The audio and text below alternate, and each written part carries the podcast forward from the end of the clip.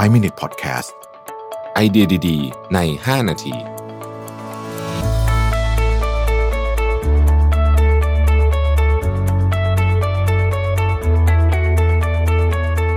สวัสดีครับ คุณอยู่กับรวิศ หาญอุตสาหะนะครับ วันนี้จะมาชวนคุย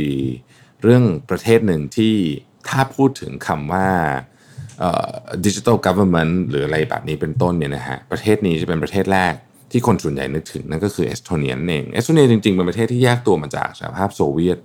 นะครับตอนนั้นก็ยากจนมากนะครับ แต่ว่าเขาก็มีแนวคิดในการพลิกประเทศได้เก่งมากนะฮะผมว่าบทความมาจากนิวยอร์กเกอร์นะครับชื่อว่า why Estonia was poised to handle how pandemic would change everything นะฮะคืออย่างนี้ฮะตอนที่เกิดเจ้าโควิด -19 ขึ้นเนี่ยนะครับ มันแน่นอนน่ะทุกคนนะฮะก็มีปัญหาคล้ายกันหมดทุกประเทศทุกคนก็ตื่นตระหนกตกใจนะฮะบางคนอาจจะช้าหน่อยบางคนอาจจะเร็วหน่อยนะครับแล้วก็จะมีเรื่องของความโมโหโกรธเคืองอะไรต่างๆนานาพวกนี้เนี่ยนะครับ มีความกลัวมีมีความสงสัยมีแบบคิดว่าหรือหรือมีมีแม้แต่ดีนายก็คือแบบเหมือนปฏิเสธอยู่ในใจหรือว่าจริงๆมันไม่น่าจะมีเรื่องนี้เกิดขึ้นกับประเทศฉันได้จริงๆหรืออะไรแบบนี้นะฮะเอ่อเพราะว่าทุกคนกระทบไปหมด นะครับต้องบอกแบบนี้ แต่ว่าเอ่อ politico เนี่ยนะครับเขาไปสำรวจนะฮะ politico ถ้าใครไม่เคยเข้าไปอ่าน politico สนุกดีนะฮะเป็นเป็นเป็นอีกหนึ่งเว็บไซต์ที่ผมชอบเข้าเหมือนกัน politico เนี่ยไปสำรวจระดับความแพนิคฮะนะของของแต่ละประเทศนะครับ ว่าใครแพนิคน้อยแพนิคมากนะฮะปรากฏว่าเอสโตเนียเนี่ยเป็นหนึ่งในประเทศที่แพนิคน้อยที่สุดเลยนะฮะในต้องเรียกว่าเป็นในยุโรปเลยก็ว่าได้นะฮะ มันก็เลยน่าสนใจว่าทำไมประเทศนี้นะครับ ถึงแพนิคน้อยอ่านะฮะอะมาดูก่อนว่าเขามีตัวเลขผู้ติดเชื้อเยอะไหม ก็อยู่ที่ 9 นะครับ อยู่ที่ 9 ในในยุโรปนะฮะตัวเลขก็เอ่อไม่ก็ก็ก็ก็ไม่ได้น้อยไม่ได้น้อยนะฮะไม่ได้น้อย แต่เหตุผลที่คนไม่ค่อย panic นะครับเพราะประเทศนี้เนี่ยเรียกจะแทบจะเรียกว่าเป็น digital country อย่างแท้จริงนะฮะคือ การ digitalization ของรัฐเอสโตเนีย รัฐบาลเอสโตเนียเนี่ยนะฮะคือไปถึงขั้นสุดจริงๆนะครับหนึ่งเนี่ยคนสามารถโหวตออนไลน์ได้นะครับ คุณสามารถซื้อยาออนไลน์ได้นะฮะแล้วก็ในบัตร ID ID card ของของเอสโตเนียเนี่ยนะครับ หรือจะเทียบได้กับบัตรประชาชนของเราเนี่ยนะฮะมีข้อมูลตั้งแต่ ข้อมูลส่วนตัวทั้งหมดนะฮะมีข้อมูลเรื่องของสุขภาพนะฮะเรื่องของภาษี เรื่องของว่าคุณเคยโดนจับหรือเปล่านะฮะแล้วก็อะไรอย่างเงี้ยอีกเต็มไปหมดเลยนะครับ มันมีกฎหมายอยู่ข้อในเอสโตเนียที่ถ้าเกิดว่าหน่วยงานรัฐ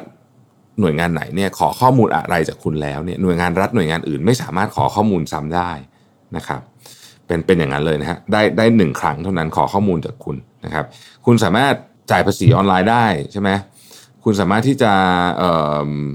ทำอะไรทุกอย่างเนี่ยออนไลน์ได้หมดเลยนะครับ มีแค่ของแค่ 3 อย่างเท่านั้นนะนะฮะที่คุณมีความจำเป็นจะต้องไปปรากฏตัวให้เจ้าหน้าที่รัฐเห็น อันที่ 1 คือแต่งงาน อันที่ 2 คือการหย่านะครับ อันที่ 3 คือการโอนพวกที่ดินอะไรทำนองนี้นะครับ บางกรณีในบางกรณีเท่านั้นนะฮะการแจ้งเกิดต้องไป register ด้วยตัวเอง แต่ตอนนี้เนี่ยการแจ้งเกิดก็ทำออนไลน์ได้เหมือนกัน เพราะเรื่องโคโรนาไวรัสนะครับ90%ของประชากรนี่นะครับมีอินเทอร์เน็ตความเร็วสูงใช้นะครับแล้วก็ประเทศที่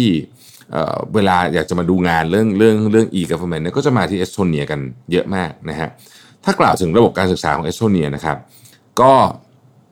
เป็นผู้นำเลยแหละ ด้านการใช้พวกสื่อแล้วก็อุปกรณ์ทางเทคโนโลยีต่างๆนะครับ สิ่งที่เรา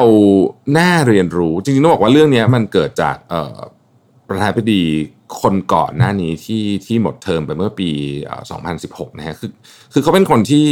ต้องใช้คำว่าเป็นคนที่เทคซาวีมากๆนะครับ เขียนโค้ดตั้งแต่อยู่ประถมอะนะฮะแล้วก็ค่อยๆไต่เต้าทางการเมืองขึ้นมาเป็นเป็น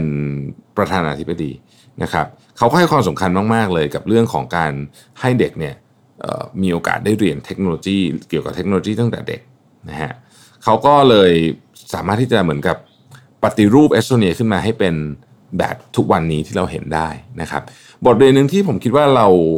น่าจะได้เรียนรู้เลยจากเหตุการณ์ครั้งนี้นะครับ จริงอยู่ประเทศประเทศเราเนี่ยหรือประเทศไหนก็แล้วแต่เนี่ยอาจจะไม่ได้มีความคล่องตัวได้เหมือนเอสโตเนียเพราะเรื่องของขนาดด้วยเอสโตเนียเขาเป็นประเทศเล็กนะครับ แต่อย่างไรก็ดีเนี่ยสิ่งที่เราได้เรียนรู้คือว่าถ้าหากว่าคุณสามารถที่จะ ทำให้ทุกอย่างเนี่ยมันมี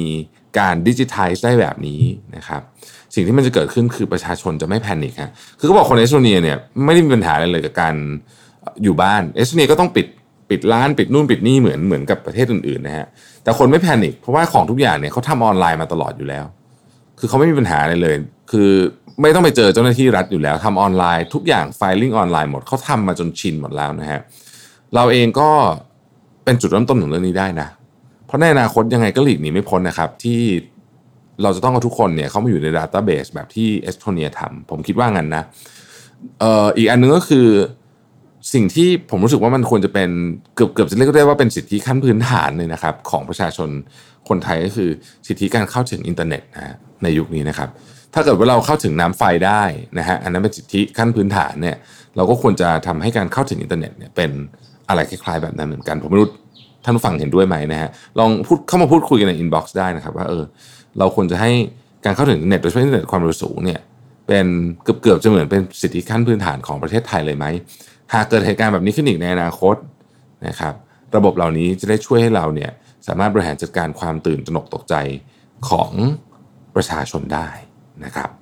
ขอบคุณที่ติดตาม 5 minutes นะครับ สวัสดีครับ 5 minute podcast ไอเดียดีๆ ใน 5 นาที